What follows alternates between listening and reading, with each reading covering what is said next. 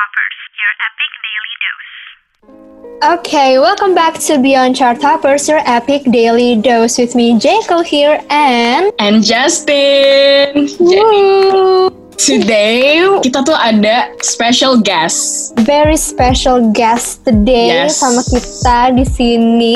Justin kita punya mangsa baru sih. Kenapa tuh? Kenapa dibilang mangsa? Oke, gue mau ngasih hint ya berarti. Mhm. Ultima Friends boleh coba nebak-nebak dulu sekarang inside your mind, oke? Dia ini was one of the finalists that performed on Head in the Clouds LA 2019 and also Jadi yeah, I think one of the finalists yang bisa tampil di Yeah. Head in the Clouds 2019. Oke, that's jadi so cool. Yes, bener banget. Dan kita kita langsung aja karena udah denger suaranya nih, kita langsung Yeah. aja welcome Kak Selo. Up? Selo sucks.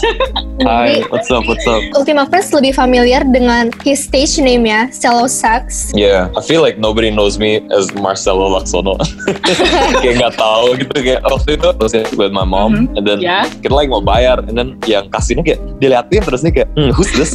and, then, and then kan I would have to pay with my card, and then my mom was like, oh, I can't use my card. Can you use your card? I'm like, yeah, sure, why not? And I gave my name, and she was like, oh, okay, Marcelo Laksono. She didn't know. But then like after a bit of my mom talking, then the lady was like, kakak penyanyi kan? And I'm like, Cello Sucks ya? And I'm like, yeah, oh, I didn't know Cello Sucks is Marcelo Laksono. Laksono. yeah, so that was really Tapi funny. jujur ya, kayak gue juga gak bakal apa ya, expect your name tuh belakangnya so Indo gitu loh. Maksudnya Yeah, yeah, yeah, yeah.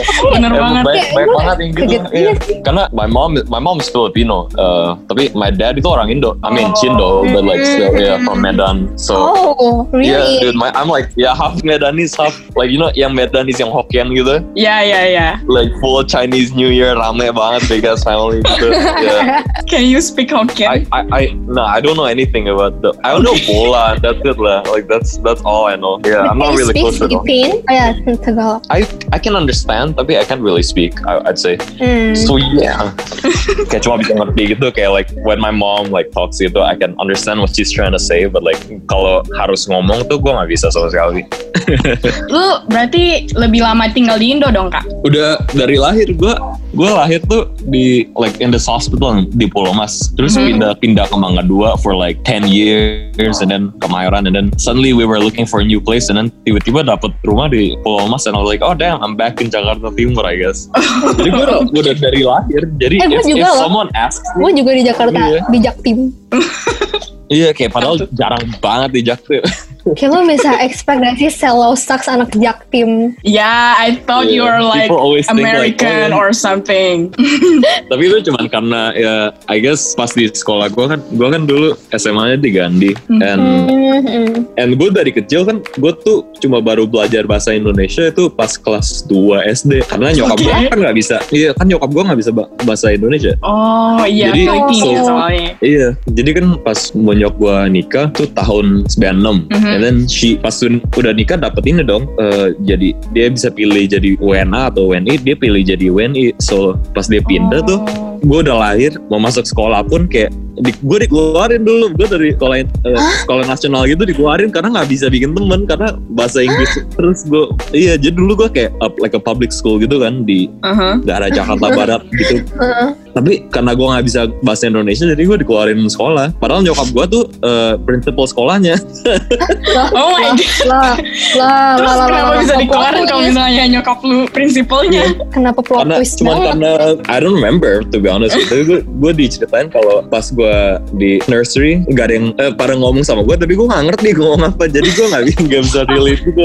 Aduh kasihan terus banget. akhirnya gue dipindahin kan ke sekolah internasional. Itu juga kan sekolah internasional mahal banget. Jadi Mhm. gue tuh eh, terus yang paling murah tuh jauh banget di Jakarta Barat tapi kayak udah arah Meruya gitu. Padahal gue tinggal di Mangga Dua. Ah. ya udah gue di, di sana tuh gurunya udah bule and whatever so Mhm. And then baru gue pindah sekolah and all the schools gitu semua bahasa Inggris terus pas kelas 2 gue ingat itu baru sekolah gue yang udah ada bahasa Indonesia tapi as a first language ya. Jadi gue tiap kali kasih rapot gitu rapotnya merah terus bahasa Indonesia nya Aduh. that's when I started like learning Indonesian. Jadi agak kaku sih I would say, nggak nggak selancar itu. Tapi because my girlfriend is Indonesian juga, uh, jadi di- ditolongin dikit I guess. So yeah. Oh my god, lucu banget sih itu. Lu ini ya eh, apa kuliah di University of Glasgow, right? Di UK. Iya, iya. Jadi gue dari 2015 sampai, I mean harusnya 2020 ya, tapi because of Corona, graduationnya lewat Zoom, so gitu deh. I don't know, it sucks. Tapi ya udahlah, it's okay. I mean, uh, dapat gelar yang penting, I guess. Oh jadi lu udah graduate tapi secara online gitu ya? Iya, iya. Gue baru banget tuh itu Juni kemarin. Mhm. Kan harusnya gue kan ada time difference kan. Mereka tuh mulai jam 2 siang. Mhm. Terus gue kan di sana kan emang kadang-kadang ada daylight savings where kadang digantiin jadi one hour extra. Jadi yang harusnya jam 8 di Indo tuh tiba-tiba jam 9. Gue kira gitu kan. Mhm. Tapi tau masih biasa. Udah jam 8. Jam 8 tuh gue masih gue masih di rumah si Gilang who's who's uh, the bassist for the band Rebel Son di Indo. Mhm. And I was like, dude, I think I gotta graduate in your house. Uh, yo. So, jadi gue uh, wisudanya di rumah dia. Kocak banget sih sumpah. Keren banget tiba-tiba numpang graduate gitu kan di rumah orang. Iya. Kalau orang numpang makan, ini numpang lulus gitu kan. Iya, padahal kita bertiga gitu lagi. We were just chilling gitu. Kita lagi nungguin makanan. And then tiba-tiba I was like, oh, I gotta graduate, bro. Jadinya lu sekarang stuck di Indo nih kak, nggak bisa balik ke UK. Karena gue udah wisuda juga, jadi Mhm. visa gue udah selesai. Mhm. And jadi barang gue udah dikirim balik semua. So I had to Oh. send it over. Yeah. So gue udah for good sekarang. Jadi I'm already permanent in, fokus. permanently in Indo. Iya. Alright. I mean, Alright. harusnya tuh cari kerja, but then I don't know. cari kerja sekarang lagi susah banget. Yes, But bener yeah. banget apalagi lagi pandemi gini kan. Iya susah banget. Kalau dapet pun juga nggak cocok gitu. So ya. Hmm, I see, I see. Lu sekarang quarantine gimana kak? Udah Um, mulai keluar-keluar atau gimana? Kayak keluar pun cuman ke rumah temen. Kalau Mhm. enggak baru kemarin gue ke cuman sekali ke mall. First time. Itu juga karena kan ada there's this thing called Sociola yang Ya, skincare ya, I app itu. Oh, Jadi iya. kan gue pesen uh, like my serum and my face wash. And then tiba-tiba pas gue pesen lah gue nggak dateng dateng. And then turns out harus di pick up. So I had to go to Kokas. And Kokas paling karena dia connect ke this building kantor gitu. Mereka tuh waktu itu sampai sempet tutup-tutup satu mall even after PSBB because because ada yang ada 15 orang yang kena and I was like oh iya terus gue mikir kenapa di Kokas why not anywhere else you know jadi gue tuh beneran kan biasa tuh gue nyetir tapi because I Mhm. didn't wanna park there lama-lama terus gue mikir ya udah deh gue pinjam supir nyokap dulu oke ya udah pak drop aku tapi nanti muter aja terus nah aku lari.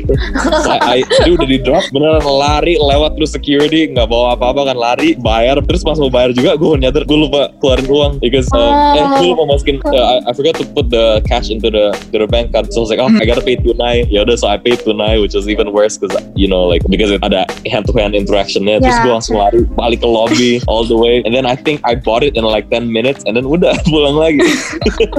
Gila sih, itu kayak ya gue masih so gue masih epic. parno banget. Uh, how about you guys how is the pandemic Kayak, are you guys masih masih kuliah sekarang atau gimana Kuliah Ya, tapi online. online sekarang, online. ah Yes. majornya apa aja Kalau ah, komunikasi, kalau Jeko eh, ini DKV.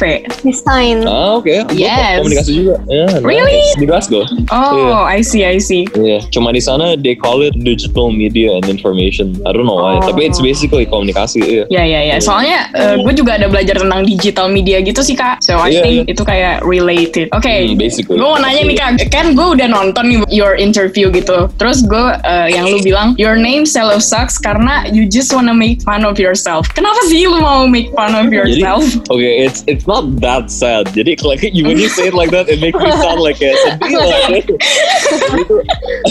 aslinya tuh karena dulu before I was Cello Sucks, I used to make music eh, namanya cuma Cello, nggak ada Oke. nggak ada saxnya. Hmm. Tapi dulu tuh gue masih kayak masih ikut-ikutan. Jadi those were the days when like R&B baru mulai banget masuk di Indo, like very, getting really big. Jadi Daniel Caesar baru mulai gede, like Oh. albumnya aja belum keluar. Hmm. And then zaman-zaman Mac Ayers di invite ke Indo udah dua kali at that time. And I was like, you know, I I wasn't really into R&B aslinya, tapi tiba-tiba gue kayak, oh why not, you know, gue coba. Gue mikirnya tuh it's, it's more trend like, gitu. yeah, oh ya udah, I gotta follow the trend. Like I think music like I do gitu yang kayak, kayak sekarang yang gue sell sex gitu, gue kira nggak bakal kejual kan. In my head, Hmm. I guess itu kayak honestly selfish banget to think of it that way. Tapi tapi karena Hmm. seni kan you can't really think of it tapi at the time gue masih kayak baru tahun ketiga di kuliah and then I was just like okay like let's try doing music. Yaudah so when I did it I hated it. Kayak ada yang suka kayak beberapa. It's definitely not as kayak nggak successful kayak Sucks. I mean successful is a relative term tapi back then beneran kedengarannya mediocre banget. Kayak nggak ada soul gitu. And then I was like okay okay, maybe I should like reset. So I quit for a bit. 6 bulan itu gue fokus nulis lagi tapi in a new sense gitu kayak benar. Kan gue main gitar udah ada di kelas 5. Mhm. Tapi when I was doing music as solo, gue gak pakai gitar sama sekali. Gue mikir kayak gue udah main gitar gitu lama, why not I use it? So I fixed my guitar and then I had my laptop, so I just started writing with the guitar kan. And then terlahir uh, the song Just yang itu single pertama gue as Solo Sucks, and that's when I like rebranded myself as Solo Sucks. And then and then it worked. It's like itu jadi kan gue lagi magang, and because I was still living in my parents, I'm still living in my parents. Tapi kayak bulan depan gue udah pindah kosan sendiri, so I'm excited about that. But then ya kan gue masih di parents house juga, jadi gue mikir kayak gue udah dapat gaji, tapi I save so much, why not use it for a music video? Jadi gue tanya teman-teman gue tuh yang like so there's this director, her name is Mhm. Pauline Edgina, shout out to her. She's really cool beneran. Jadi tuh dia eclectic banget, style dia tuh specific banget. And then uh, so I ketemu sama dia, and my hair was still blonde by the way during this time. Itu terus I was like, and aslinya gue dulu I went blonde whatever itu cuman karena Like, ah everyone's doing it, might as well do it too. Jadi kayak you Iya, always bener. follow the trend dulu ya, belum kayak Iya. menemukan I was your like, real self Iya, gitu. Iya, like mungkin gue belum nyadar, tapi looking back itu gue nyadar how unconfident I was back then. Kayak dulu gue masih beneran dikit-dikit mikir, oh I wish I was a bit thinner or something like that. I wish I went to the gym more. or whatever. Now I don't do that at all. Oh, good for you dong. Iya kayak yeah, I'm, I'm a lot happier for sure. Tapi uh, tapi Cello Sucks was the the idea behind it is so that I can regain my confidence. Because I felt like when I was a kid I was pretty confident gitu kayak masih berani banget be myself. Tapi I think that confidence slowly went away during high school gitu. Tapi yeah now I feel like I'm in my best form I guess. Yeah. So that's why it's Cello Sucks. Yeah I never really Oh, I like went into it Mm. banget tapi itu aslinya that's like the whole story behind it. So that that's a good question. Like nobody really lets me like explain to the end gitu. Tapi ya gitu lah. So yeah. And I mean when when Solo Slug started out like kan with icing it took two months before they had me as the like when they announced that I was going to LA. Itu that's when I first released my EP, which wasn't the best thing I've done. Tapi I feel like it was good for a first effort. And I was like, oh okay, might as well let's uh let's see where this goes. And then tiba-tiba two months later I'm going to LA and shit like that. And I was like, oh okay, I guess yeah, I guess I did a good job. Tapi pas waktu itu kok lu bisa kepikiran buat ikut icing ini? Oh, Iya. tadinya mainly jadi kan gue release EP itu tahun kemarin around May, May. Gue inget like four days just before my birthday. Gue beneran submitnya itu one week before, terus gue submit the EP to like Taurus kan. Then it did pretty okay, like uh, kayak nomornya lumayan lah. Kayak dulu for me to get 10,000 aja udah gede. And then like one of my songs yang fresh from the EP itu nyampe sepuluh ribu. And I was like, okay, I think I did a good job. And one of my friends, uh, si Elaine, she's like a really close friend of mine. Kita dari dulu emang we talk about music a lot. Kalau every We The Fest or whatever, itu gue cuma sama dia. And it's not like we're dating, tapi it's just that because we we're open to the idea of like listening to new artists kan. Itu that's how I found out a lot of Indo artists kan. Like yeah, there's this band Feast. Uh, tadinya tuh I didn't know who they were at all. And then I saw them on We The Fest. Terus kayak they were only like this was their first show ya. The singer has a solo project called Hindia. And basically two years after their first performance in We The Fest, they got three spots on We The Fest. That was very pretty cool. But then jadi ini this was like 2017 I think. ya. And then we just started watching like a lot of the Indo acts yang uh, when when there's an act yang kita beneran gak relate to at all kan. Mhm. Ya udah that's how I was like oh okay that's cool. But this girl Elaine, she was the one who sent me a DM about. She sent me like a Twitter post of from the ice from the icing thing. They were like hey dude uh, just try going for it. Maybe you can maybe you can go. I'm like okay sure. So and ya udah I sent my songs and then Mhm. I got into top 20 and then past top 20 uh, they asked me to send a video that's like like an audition video basically where I have to sing without backing track without without processing jadi yang paling mentahnya basically lah at the time so ya udah I, I sent a video of me singing my song 500 Days With You and then Mhm. they were like okay Eh, aslinya I don't know if you know the story tapi aslinya tuh I wasn't supposed to go karena mereka itu I was top 6 I wasn't top 5 Oh tapi Oh. yang gue denger tuh karena ini ya ada yang visanya nggak bisa Iya, jadi- diterima. That's why. Yeah, jadi two of the guys, uh, Nicholas Hardy and Stephanie, they applied for the visa. Okay, so full story dulu ya. Jadi itu gue lagi di, I was still in the UK, and then harusnya tuh gue pulangnya masih dua bulan later, and then tiba-tiba I got an email saying that you are number six, and one of of them didn't get the visa, which turned out to be Devinta. Tapi akhirnya kan dia pergi. But like, Mhm. and I was like, yaudah, I told my friends and whatever. And then gue udah sampai post tuh, oh dude, I'm going to LA, oh shit, whatever. Tiba-tiba, literally, literally the same day malamnya gue di, gue di email lagi, Marcelo, we will let you know again because we found out that Devinta got her visa at the end. Terus gue langsung kayak, hah? And- Kayak udah di sini terus tiba-tiba Iya. turun lagi tiba-tiba gitu di kan. bawah literally di bawah lantai man I was like literally below below the floor. And I was just like huh? Like and and they were like press conference-nya minggu depan. If you wanna come you can come ya Eh, and because like we'll find out and then turns out two of them baru apply visanya kan. Tapi mereka tuh ba- bakal tahu whether they get in on the day of the press conference. Yeah I was like yeah if I go home I gotta pay like 600 Yeah. pounds. Itu juga gue nggak tahu kan kalau habis itu and then in my head I'm like it's either I go home and take the risk of, of maybe going to LA tapi kalau gue nggak pergi tadi tuh gue udah dapet offer magang di sana. So I got an internship Oh. offer di Glasgow and I was like damn I have to turn down the internship or tapi if I go to Indo ada kemungkinan besar that I might not go to LA juga. And then gue lagi udah beneran like no money at all. And then I, I asked my dad uh, if like it was cool kayak utang dulu kan. But then he was like nah nah nah it's okay it's okay. Sekali sekali like it's it's okay. So I was like okay sure might as well because it's one way juga kan. So I, I flew back. And then tuh itu kan gue harus nunggu lima hari. Itu benar lima hari tuh I couldn't sleep. I was like man what if I do the wrong thing? Gosh Tapi turns out pergi juga kan jadinya. Yeah, I mean Tiba-tiba- that's the right choice though. Yeah, I Mhm. guess I guess itu juga when I was on the way to the press conference I I didn't even know if I was still going. Gue dikasih tahu tuh pas hari pas di sananya. Oh, you by the way you're going, and I was like, oh really? Oh, okay. so yeah, Yeah. that's that's how it happened. It's really eh, roller coaster banget sih kayak dari happy to stressed out to sad terus happy lagi, and I was like, happy okay. again. Yeah. Then I finally went. Yeah, ya bagus sih, masih untung aja lu hoki gitu kan. yeah. Yeah. A lot of luck. Holy, yeah, hoki banget sih. Tapi kok gue mau nanya dong, from all of your songs, kayak ada gak sih yang benar-benar meaningful banget buat lo? Atau nggak ini kayak, oh this song has a very special place in my heart gitu loh, dibanding sama lagu-lagu yang udah gue bikin sebelumnya. Kayaknya yang paling baru. Honestly, I just released a new song kan like last week. Not even last week, like last Friday. Jadi jadi 2010 Garage Band Days itu kan aslinya I I've been working on an album and tadinya itu udah like me and my team I guess like it's just my friend. I don't know why I said team but like it's just me and my friends.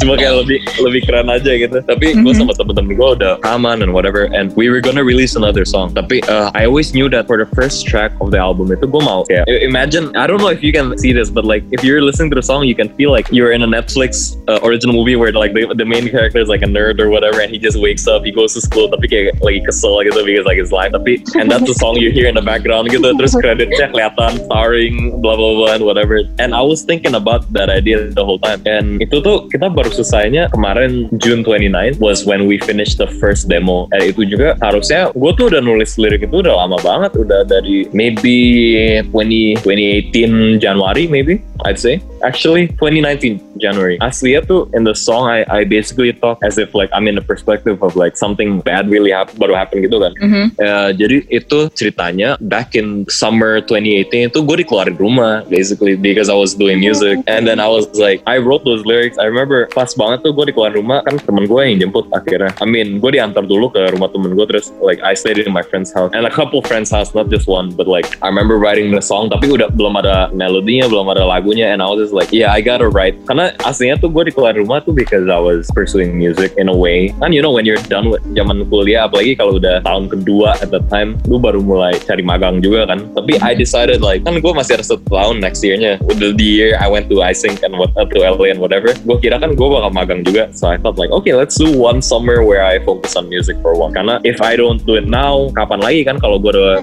lulus there's no time anymore. Kalau gue lagi udah mau lulus ya gue juga udah harus mulai uh, to get money. So I was like okay sure. Like let's save the summer. Tapi eh, things got really bad with my parents. My mom was okay. My dad was like more lebih kayak weird. And and me and my dad weren't really that close. So uh, gue di keluar rumah at the time and I I was like okay I gotta I gotta write this down. Like I I remember I couldn't even cry when it happened because like kayak nggak tahu mau prosesnya gimana you know? Cause like it tiba-tiba banget. Kayak I I didn't expect it tuh tapi I lost my emotions that night and dia juga dan gue di keluar rumah. And I was writing so first I went to like my friend's house yang kayak dekat gitu. And then um basically two days later I don't know if you know Weird Genius the guy the guys behind Lapi. Yeah, I know. Yeah, yeah, yeah. salah satu membernya si Gerald Mhm. he's a good friend of mine. And at the time dia belum Weird Genius. And I asked him like oh dude is it okay if I stay in your place for like a, a while? And he was like okay sure. Uh, just come here. So like I went there and we talked about it. And like I started like, writing more of the lyrics. That time kayak Ramen Girl was also staying at that same house. They were sharing a house soalnya so I was like mm-hmm. okay kayak, like it's like these are the people I aspire to be know kayak, they can actually make money off their music and they can be themselves. So I'm like why why can't I do that? That's when I started finishing my EP but then I had this song already written down kayak udah udah ada di notes gue karena I always write how I'm gotta focus on like whether it'll sound perfect in the record or not. Tapi kayak lebih kayak like you know when you like for example you did DKW kan? Jadi kan pasti kalau lu mau bikin design you always start with a mood board or something lah or you look for Yeah, it's something like that but instead of looking at like images or like pictures or movements within art or whatever it's you're you're picking words or like situations of how you feel or what makes you think this way gitu kan. So ya udah like I wrote it down back then. And then whatever happened with the EP and LA happened gitu. And then we went back here. And then tiba-tiba masa pandemic and then Head in the Clouds Jakarta was cancelled. All my shows in July were cancelled. And then tadinya we were supposed to go on tour and uh, around Java gitu. Kayak we were supposed to go, go around Indonesia for the tour. And we were supposed to finish the album by September. Kan nggak mungkin because of this. Pas PSBB and gua kan lumayan paranoid. So like I, I didn't end up recording anything for like dari Februari sampai sampai June. And then June was when I got back to the studio. That's when I wrote 2010 Garage Band Days and then yeah here we are now. Yeah but Oh. basically it, that song has been in in my notes for a long time now. And cuma baru-baru ini kayak like I was like maybe because I'm feeling it even more because for me at least the song is about being scared of what happens next gitu kan. Kayak ada ngerasa kayak apalagi baru lulus kalau dulu kan masih kuliah I'm like ah nggak apa-apa lah masih ada next semester. I guess like I still have like six months to study and then now that I'm out of uni I'm like damn I don't know what to do anymore. And it's it's kind of scary because I want to work for myself. I want to get my own money. I want to I want to but at the same time can I still do my passion? You know like that's the biggest thing because I was really scared that if I took a job I wouldn't be able to like focus on my music full time. And itu juga I guess it's lucky that like I haven't found a job.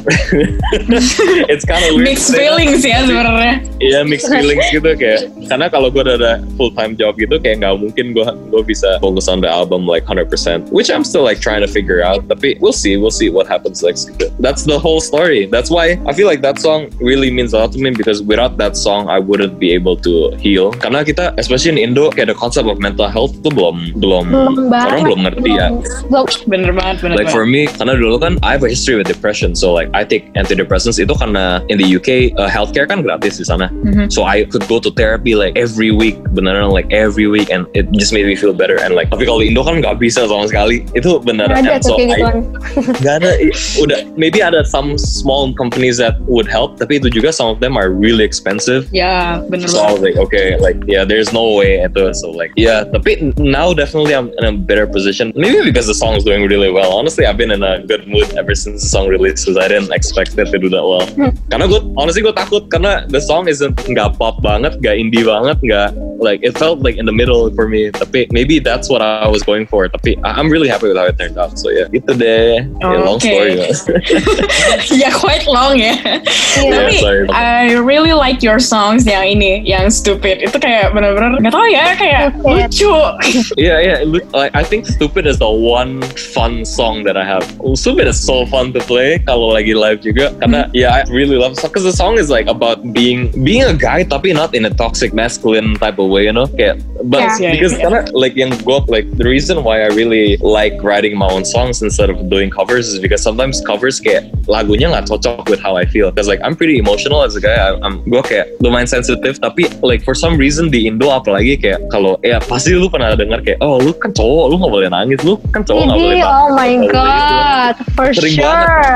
Iya kan. So I was like, I want to write a song about like and and dikit-dikit if you if you treat a girl or something with respect gitu, like like I'm proud to say I'm a feminist. Tapi for some people in Indo when you say feminist, they always say they always say oh, you're just a simp, bro. You're just like, bro, why can't I like, like, you know, okay, like, why can't I just be be for someone who's like, you know, like, I I- like a lot of my role models are women anyways. Jadi kayak kenapa gua nggak boleh? Is it that wrong to respect women? kayak gua nggak ngerti. Yeah. But I feel like I wanted to write a song that that's okay with being emotional in that sense because as a guy we have to, or else kayak I think I feel like that's why a lot of guys don't know how to control their emotions. I feel like I still do that too. Like I'm not saying that I'm perfect juga, but like I'm feel, I'm feeling that like at least allowing myself to feel my emotions gitu, especially like with stupid kan it's about a girl. Like and walaupun everything is not super accurate, tapi kayak lagunya lumayan baper, you know, like lagunya lumayan bucin gitu, you know.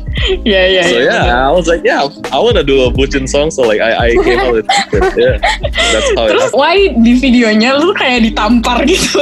Terus kayak Oh itu itu beneran like jadi kan we only had one week to plan the video and then Mhm. one day to shoot and then abis itu editing langsung while we were all in LA kan karena it had to finish while we were in LA so that we could play Head in uh, with the song. Mhm. Apalagi and I was like I don't, I don't have any ideas and then jadi kan we were paired with the director. When I was Yeah. talking to him dia kayak mau super like super mysterious and I was like that's not me though like I I I'm kind of like the funny guy you know I'm I'm never really serious. I feel like my acting is just really bad in the video so I kind of cringe at the video sometimes. tapi tapi I- but then I was like dude like what if we have like a, a scene where where the girl slaps me because like you know like we as guys we would do stupid but but let's use this song as a way to be like oh it's it's okay to do stupid shit you know? Like don't hide that from your either. So yeah. So that's why I was like okay I want one scene where she slaps me but it like bam stu- like goes to the chorus langsung Yeah, so yeah, yeah. then then we we made a whole story about how like in the in the video how me and the girl ceritanya we were dating tapi we were not really I'm not really the best boyfriend. Yeah. Like I feel like if we had more time we could have made the story a little bit like more fleshed out. Tapi I feel like with the time we had like it's it's not bad. So yeah. It's nice though. And I like- gue suka Yeah. banget sih yeah Nggak, berarti Videonya sekarang aku juga udah tahu kan backgroundnya itu karena I mean lu mau kayak sebar juga awareness kayak ya it's okay to be a guy and emotional as Yeah. hell and it's okay Yeah. gitu kan Yeah, yeah. I feel like a lot of apalagi especially in rap, I really hate like the the tough guy motif gitu kayak like yeah, yeah, fuck, you know, like I, I don't Yeah. care, I don't care. I'm like, oh, it's it's chill, it's okay, like you know. So yeah, gitu deh. That's that's how the song "Stupid" came about. karena Nice. masih apa ya masih kurang banyak juga gak sih uh, lagu-lagu yang kayak gitu di Indo Yeah, I, I I didn't think about that until teman gue pernah kasih tau gue kayak he was like, lu kalau lihat lagu itu tuh lagu bucin tuh lebih kayak it's about the act tapi not about how you feel. Like hmm. it's about like the stuff that happens while you're in a, in a relationship, but not about the stuff that's going on with you. So I was like, hmm, that's a good idea. Tapi I mean, there are probably there are probably some songs that talk about it. Plus, gua uh, like when I looked into it, like yeah, I'm like, damn man, maybe that's why some people like maybe that's why a lot of the guys who listen to my song, itu kelihatan not that I'm judging, but like most of them are like really yang kayak the type like they seem nice, you know, they they don't seem like the yeah, I'm an alpha male, man, like yeah, yeah yeah, women, women's rights for that, you know, like, like, no yeah, I feel like a lot of a lot of my listeners aren't douchebags gitu, guys. So like, it's it's good. So yeah, that's so weird to say, tapi I feel like yeah, that that is a thing that actually happened. Great. Oh yeah gue tahu lu itu ini ya, a creative director and also a co-founder of Pink Lemonade. Is that from my LinkedIn? Yes. so I stalk your LinkedIn. Yes, you. What is what is pink lemonade? Aslinya tuh pink. To be fair, I should update that because we haven't done pink lemonade in a while. Jadi, uh, tapi Okay. aslinya tuh me and my friend Elaine, the same Elaine we were talking about tadi, uh, Mhm. we made an event once called Pink Lemonade, and then because we realized that like lagi dikit banget tuh kayak shows that highlight a lot of Indo artists, tapi Indo artists yang masih belum sign gitu kan. Ini back Mhm. then ya, this was like 2016, 2017. Sekarang udah banyak banget kayak, tapi back then tuh we were like, oh let's do it, let's see. Like I feel like we can make a lot of like uh, people come karena masih at the time maybe now not as much tapi back then tuh orang masih gengsi gitu kalau dengerin lagu orang Indo if they're like oh Indonesian music like what like kayak, they're always like nah bro nggak selevel man like I love Western music tapi they never feel like our music is good enough like gue kan udah gue udah aktif banget di skena musik gitu di Indo udah lumayan lama karena karena like they're actually really good so ya udah we invited a lot of small artists back then Kayak I remember first lineup kita itu we had Nova Kane yang ya itu yang ada yang ada K Oscar. I don't know if you know him, tapi Yeah. ada K Oscar, ada Ben sama Cinderella. They were still dating at the time, so like my bad. Okay. I'm sorry. Tapi, yeah, it was, yeah, it was them. And itu pas single mereka aja belum rilis, tapi I knew they had a lot of songs like already already being kept. And then there was um, oh there was Adrian Khalif who was just starting out, kayak masih baru banget. Oh, And then there was me. I mean, I put myself in because I was like, yeah, I might as well. You know? yeah, why not? yeah. And then oh, and there was my friend's band, the Boris Suit, and gitu-gitu lah. Ada lumayan banyak. And now a lot of them are in higher places, like udah mulai kayak naik gitu. So I'm like, I'm really happy for them gitu. So yeah, and then it worked out, worked out really well. Kayak jadi rame banget. And yeah, that creative director thing is mainly because I like I say creative director, but most of my not my job, but like most of the things I do itu lebih kayak producing for people gitu. Not producing in music. Kalau- when you say producing for music, it's like you're actually making the it's like you're making the instrumental for the song that you want to make kan, with the idea in hand. Tapi for me, like kayak kemarin kan we shot the video for 2010, which is supposed to release next week, I think. Yeah, next week, past next week. I like the production part of it. I like working out the budget. I like um, figuring out what can we like, you know, like if we have a budget of 10 mil, which is pretty small for video, let's do it. You know, let, let's see how far can we can push 10 mil. I realized like, and when we did Pink Lemonade gitu, like I think we worked on a budget of 5 mil for the whole event, and then Wow. luckily yeah so we were kayak kita were like turned down by every bar every restaurant who didn't want like ah five mil that's nothing. What the hell? Then yeah we found Porceno which was like they were like okay we we don't mind itu tapi if we don't reach 10 mil in sales that night you have to re- reimburse the 10 mil. I was like oh okay that's that's intense. So yeah udah, we were like me and Elaine we were thinking I think we can do it. So okay let's do it. So then we did it and then it worked out. Like and um we made way more than 10 mil.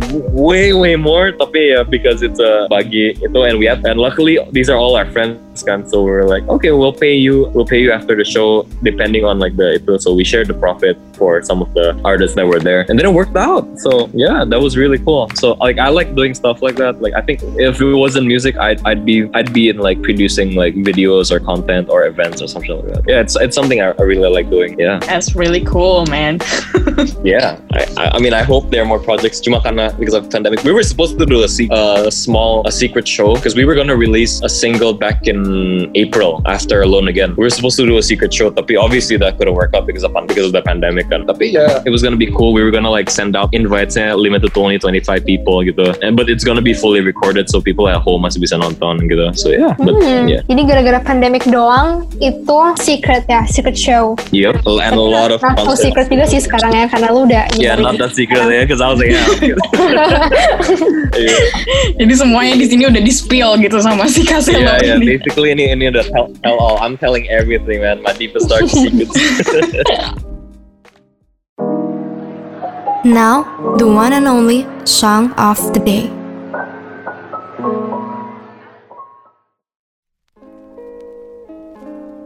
Okay, so we're now on our next segment called Song of the Day. Anyway, Casella, congratulations on your new single, Thank you so 2010 Grudge Band Days. yes, thank Yes. you.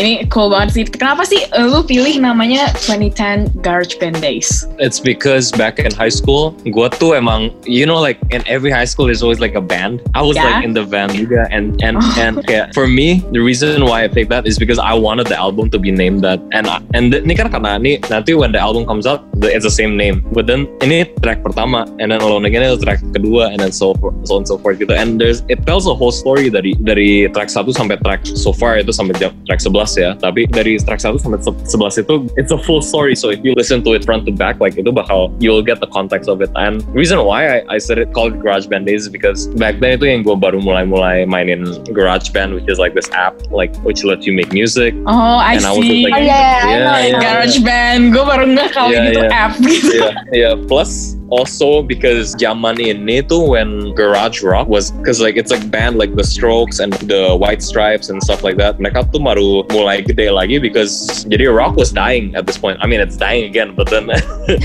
but at that point they were like going up again. The reason why they were going up is because the songs were really raw gitu, kayak beneran kayak nggak ada fancy techniques at all, and they were just doing their own stuff. So I really wanted to do that gitu. I wanted to channel that energy. So yeah, like banyak lagunya tuh instrumentasinya cuma simple banget guitar, bass, drum sama keyboards paling kayak nothing no fancy tricks at all kayak nggak ada nggak ada something that's like super too modern at the same time nothing too old juga. So yeah. Oke, jadi kita langsung aja kali ya ke lyricsnya. Verse one, um, Mhm. Hey, I know I should have sent a text. I know I should have told you then how I've been doing. Hey, I don't know what happens next, but something about today got me down and thinking. Jadi, as I said in the previous segment, ini kan I wrote about me getting kicked out. So ini ceritanya like because the first person I called obviously was like my close friend, and tadinya tuh gue agak malu gitu to say this gitu. So I, that's why like, hey, I know I should have sent a text. I should have told you then how I've been doing. 'Cause, Like, Oh. yeah, yeah, yeah. Orangnya Karena- ternyata karena because- ini. Yeah, yeah. People people didn't get it because I, I wasn't expecting people to get it because it goes more in detail in another track of the album gitu, uh, which is which is finished but like um I, I just haven't released yet because I feel it's not a single but and then yeah I don't know what happens next but something about today got me down. And thinking it's because like like when I got kicked out I was just like damn what the what the hell do I do now? Like you know like how do I eat? How do I itu. Luckily my mom helped me out obviously but then yeah I was just thinking about that whole I a lot of thoughts happen like when you're when you're going through something really hard gun so I was just thinking about that. Yeah. Then it goes to the chorus with the first course immediately that I don't know my place or what I'm supposed to say because an hour ago I think I lost my breathing. And uh, that's basically like trying to say like like you get speechless when you're in these situations. Like at the time I didn't even know whether I should cry or whether I should be happy because walaupun gue rumah a part of me was feeling that I was I was more free like so I should be happy. But at the same time I'm not in my comfort zone again. And then so I was getting sad. Jadi kayak itu conflicting banget you know in, in my head I was like damn now I can finally do music whenever. But then again I was like damn I gotta think about food now. So yeah itu conf, conf, like mixed feelings banget I feel like uh, being in that middle spot is like where it's scary because like when you're too comfortable you you don't end up doing your best but then when you're not in a comfortable state at all you have to like survive basically again. So like yeah that was the that was a feeling of being like uh, speechless and shit yeah. And then I feel like I'm in space because nobody hears me screaming nobody ever tells me how I've been doing. It itu honestly a little bit cynical and itu aslinya lebih kayak like I wanted to talk more about how you know because an hour ago I think I lost my breathing and then I feel like I'm in space like because in space you can't breathe. So like I wanted to put that. But then like obviously nobody can hear you screaming but itu agak cynical banget karena aslinya tuh teman-teman gue like they know how I am. They know my history with mental health. So they ask me a lot. They always like text me and like oh dude how you been? You know whatever. Tapi gue I just wanted to point this out because in another song I talk about how sometimes I'm a shitty friend for like thinking that I'm so alone when in reality tuh kayak ada teman-teman gue yang kayak nanya-nanyain terus. Yeah so that's like a callback. So itu ada konteksnya sih tapi gitu lah Mhm. and then, yeah, so in verse two, oh, I don't know how I'm supposed to sleep no more when I'm just running laps inside my head, thinking of words I should have said. Itu yang I don't know how I'm supposed to sleep no more. Itu kayak ada double meaning sih asli ya. Karena the first one was kayak when you're in a place where you're so uncomfortable and so kayak when you're thinking of everything gitu, you can't sleep. Kayak Ya banyak pikiran benar-benar gitu. benar-benar. The other meaning is behind like me getting kicked out. I'm like, Yeah. damn, how am I supposed to like you know? Yeah. Kayak gue- masa gue di rumah temen terus like for the rest of my life gitu kan Mhm. so yeah so that's like the double meaning behind it and then thinking of words i should have said because like yeah i feel like everybody knows this feeling like they probably you know like when it's not even regarding like stuff like this it's even like with with your uh, friends or your girlfriend or, or boyfriend or whatever you're always gonna be sometimes you regret saying something but because you don't know whether you said the right thing or not you know? So yeah because all this time i thought i found my way but now i'm just hoping i could feel okay. Itu kayak mainly it like that. Karena for me personally when i was going through when i was doing music i felt like and that was during the time i was doing pink lemonade too. So i was like damn okay now i can make money through pink lemonade so i can fund my music because i was using that money to basically record and like to to send to like get it mixed professionally to get it mastered and whatever. So i was like okay i think I figured out like what, what I'm supposed to do. But then and then I got kicked out. Now I'm like, oh, my mental health like oh like not stable at all. So like Mhm. yeah, it's conflicting feelings. It's it like this specific verse talking about how sometimes you want something, and but then uh, as selfish as it sounds, you wish it didn't happen juga at the same time. Okay, I'm, I'm pretty sure like a lot of us have felt that way juga. In in this case, like I'm like okay, Pink Lemonade, whatever happened, but like because Pink Lemonade happened, I got kicked out. So like ada you know do- that feeling kayak ah if if I change one thing in my life, maybe something else would have changed. You know the butterfly effect gitu. Ya ya ya. And then- I can relate to the lyrics. Bener-bener kayak Yeah, yeah.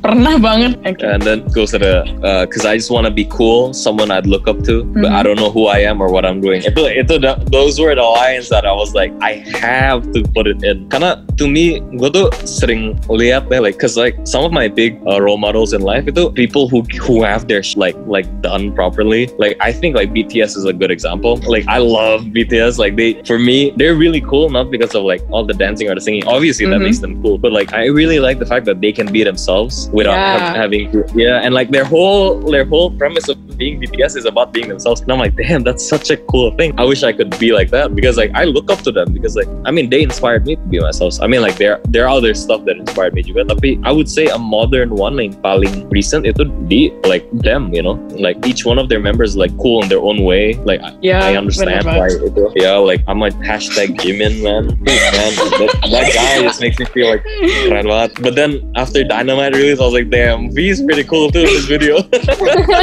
By the way, I'm a BTS stan too. Jadi kayak I kita kita yeah. army. yeah, when I was when I was seeing the VMA performances yesterday, I was like, God damn, what the bagus banget. yeah, oh my god. yeah, like like especially like all of their outfits there was just like perfect, man. Like even Jungkook's like Jungkook's is so basic, tapi it was it worked so well. I was like, damn, how does he make like a suit, uh, pants and itu like tucked in shirt look so stylish and with a tie lagi. Tie-nya bukan yang tipis, like yang tebal gitu lagi. Gila, I'm like, damn, keren banget. So yeah. Oke, oh my god, kalau Okay, ngebahas okay, BTS tuh nggak bisa habis-habisnya ya. Oke. Yeah, so because I just want to be cool, someone I look up to, but I Mhm. don't know who I am or what I'm doing. Yeah, that that whole thing about wanting to be myself and feeling confident in that. Yeah, that's the whole idea. And then because I can't bend the rules, people think it's I because I can bend the rules, but it's actually because I can't bend the rules. If Mhm. things don't just work out too, I figured I'd tell you now how I've been doing. Itu that lyric is like a it's agak meta. It, okay, it's me talking about like okay, the reason why I say it, I figured I'd tell you now how I've been doing. Itu karena this album is gonna ceritain my whole life story because this album talks about how starting out as a musician was really hard for me personally because ekspektasi dari for me apalagi gue kan anak pertama and I went to a good college I got a scholarship and then udah udah beasiswa and whatever tapi now I'm doing music kayak like ekspektasinya kan beda banget kayak like I still Hmm. kalau when I meet my relatives gitu kayak tante-tante gue from my from my Chinese side uh, they're always like oh udah kuliah jauh-jauh kenapa jadi musisi sih kayak ya duitnya kan susah and I'm like ya itulah ya. Yeah. I can relate. Oh my god. yeah Apalagi like, yeah. first born in the Asian Iya. family, ya itu yeah, udah. cowok lagi. And, yeah, and then they were like, "Oh, when are you getting married?" And I'm like, "Ah, I don't even have money for myself, you know." yeah, but yeah, gitu kayak like I made this album to tell people how I feel because I feel I can only go into the details through this because gue specifically as a person, I don't really know how to talk about like I know how to talk about my feelings to like a psychiatrist or a therapist, tapi kayak with my friends it's a bit harder because like I know I'll cry. I can relate kalau misalnya kayak Yeah. ditanya gitu. I'm like, damn, I, I don't want, I don't want to cry. Are you okay? Like, Pasti langsung nangis gitu. Are you okay? like, when- if somebody asks me like, "Oh, how you've been?" I'm like, "Yeah, I'm okay." Yeah, I'm okay. yeah, Tapi kayak it's not udah like- udah berkaca-kaca not gitu ya. really.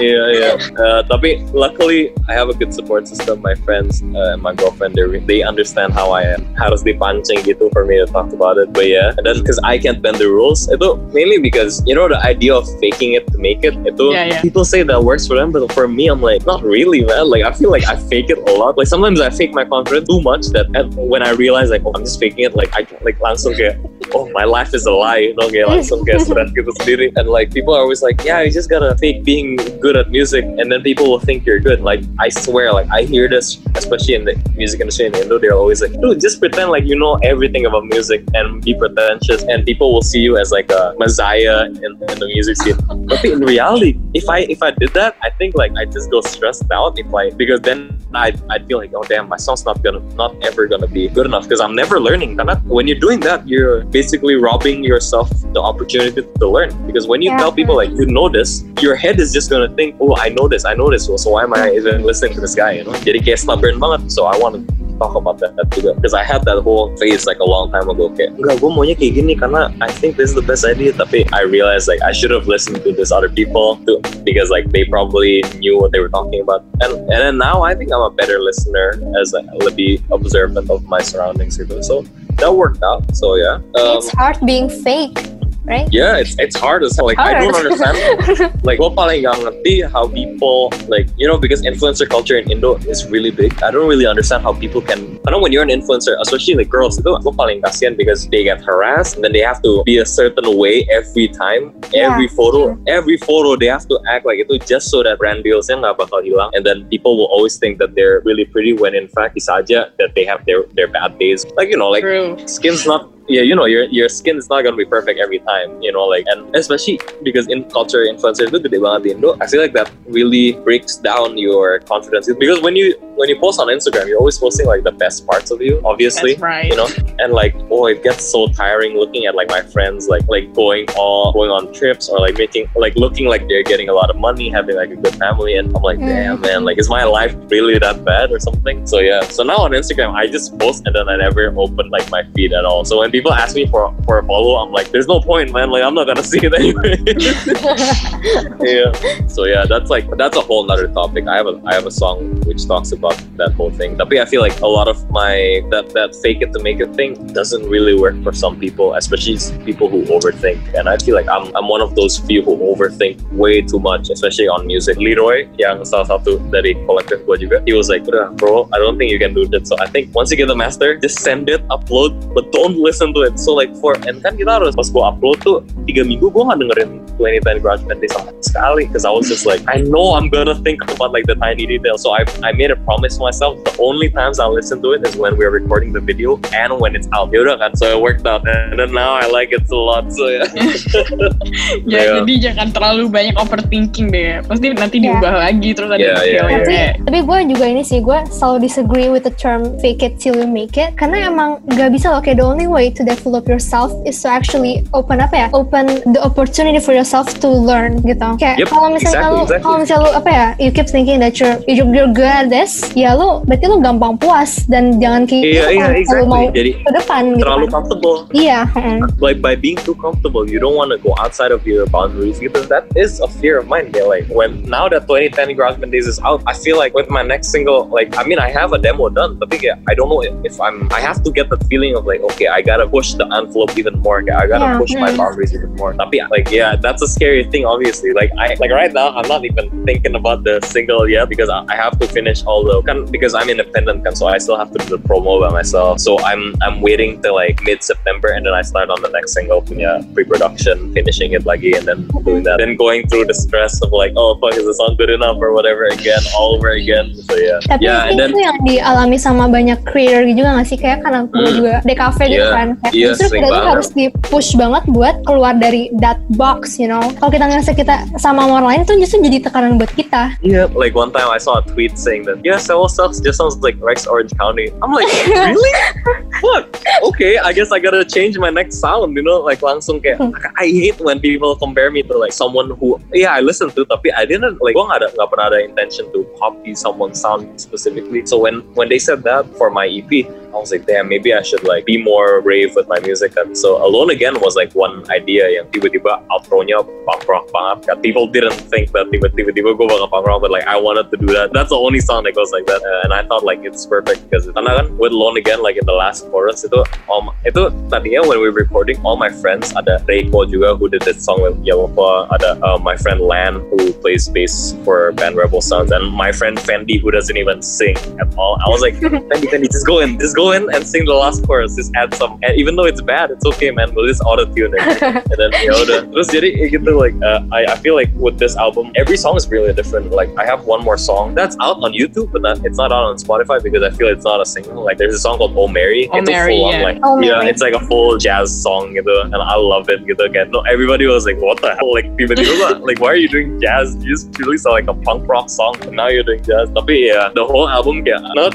not that everything's different tapi everything is like like for example with Oh Mary ceritanya like there's like a se- like the song before it itu cuma kayak interlude where I stop and think about it. That's why Mary is very it's almost like a trance gitu like like all the violins come in at specific parts and it starts like like flowing from right side to the left side. Itu karena it's supposed to be cuma inside my head gitu you know? Yeah. So yeah that, there's that whole aspect. And then oh okay I gotta finish this. Um and then the outro the outro is I don't have it written down. It's uh, I'm all alone Jadi there's two parts dari outro. Jadi kan ada Uh-huh. tiga vocal layer. Jadi yang pertama itu I'm all alone, all alone. I'm on my way, but there's nowhere left to go. Yeah, that's like pretty self-explanatory. Itu kayak just it's more about how like you know when you're alone like and you don't know where to go. Ya udah kayak like that's it. Like you you're stuck in limbo. It's like oh maju juga nggak bisa because you don't know how to maju juga. You know? And then and then, there- there's running out of time, running uh, from all my problems. Itu karena like I want to say that because that basically talks about gua tuh orangnya kadang kalau ada masalah nggak bisa face the consequences. Like it's a terrible habit of mine. Tapi misalnya like I, I made a mistake. Sometimes I just like turn off my phone and I'm just like okay, pretend nothing happens and then deal with it tomorrow or something like that. Tapi I feel like I should be better at that. And then uh yeah, yang all alone, all alone itu itu it's because the next song is alone again. Because Oh, if you- yeah, that yeah. that's why the song gets released like in a double single gitu kan. Jadi 2010 di atas and then habis itu alone again. And uh, pas outro-nya kan you hear that one, two, three, four and then itu aslinya it's because harusnya nyambung langsung ke alone again. Oh, Yeah. gue baru nge, Yeah, gue so- baru nge. Oke. gua So now, like like after this, coba denger deh. Like uh, when you hear it, jadi if you if you're on my Spotify page, kayak you can see in the single area Mhm. gitu, when you press 2010 Garage Venice, itu ada Alone Again juga, like di area upload. Tapi when you play it and then it ends to Alone Again, it langsung blends. Itu like Yeah, people yeah, say like you don't even realize like the next song already starts gitu. And then That was cool brilliant, that, man. Like, yeah, like like what's cool is that I realized that it works with almost every song yang mulainya langsung nyanyi. So today I was uh, like when my friend told me that, I was like, huh, okay. Well, what song did you try with? Oh, I tried with Dynamite. I'm like, no way, man. And then I tried it, and it actually langsung gitu. Because like langsung nyanyi kan with Dynamite, it's like Uh-huh. langsung the first the first verse. I was like, damn, that's really cool. I didn't know. So yeah, that was like very interesting. Alright kak, jadi last thing nih, is there anything that you want to say to our listeners? Jadi kita manggilnya itu Ultima Friends. Ada nggak yang pengen Okay. lo sampein gitu to them? I feel like now karena pandemic, I'm pretty sure. Like I'm, I'm assuming some of you are anak. Aku cuma mau sampein things are gonna get better, even though it, it's it's scary as fuck. Um, and obviously you can't do things the way you want to do it. And I think the only thing I can say is that yeah, you just gotta try, no matter how hard it is, man. Like because everyone's suffering. And not that I'm saying that just because everyone's suffering, you should feel bad for yourself. Tapi malah you should feel like, okay, now I have time. Maybe because now now the world's on pause, so maybe I have the time to work on myself dulu. Because that is important. I feel like college is like the, the time where I really realize who I am. So I, I, I feel like use your college days as like the days you can finally understand who you are. Try a lot of stuff, man. Like don't be afraid of experimenting, not drug, everything else. Like Not drugs. everything that is legal. um, but yeah, I just I, I think that's like one thing. And wear your mask, stay safe. Obviously, I hope everyone takes care of themselves and like uh, nggak kenapa-napa. I I really because it's getting really bad, and I've known some people who are going through COVID personally. So I'm really hoping you guys are doing your part as like uh, anak kuliah, you know. So yeah, there you go. Okay. It's like a long jadi ass message. Oke, lastly um, kita mau thank you dulu buat Kak Selo for coming today dan kayak udah Hey. ngobrol panjang banget sama Thank you kita so much. Thank you about so your much deepest, me. Oh, darkest you. secret. dan juga uh, Kak Selo, can you say one thing? Okay, okay. Hey, Okay. Jangan lupa dengerin Beyond Chart Toppers only on UMN Radio, inspiring change for tomorrow. Oke, There you go. oke deh Kak. So Thank you so much sekali lagi. Thank you, And Thank you so much. Semoga karir lu makin legit karena I can see so much potential in you. Yeah. Sumpah kayak yeah, I, hope I love your ah, karya-karya lu gue suka banget sih. Thank you so much. Thank you so much. Hmm. Alright. See ya. Bye-bye. Bye. Bye. You, bye. You are listening to Beyond Chart Toppers, your epic daily dose.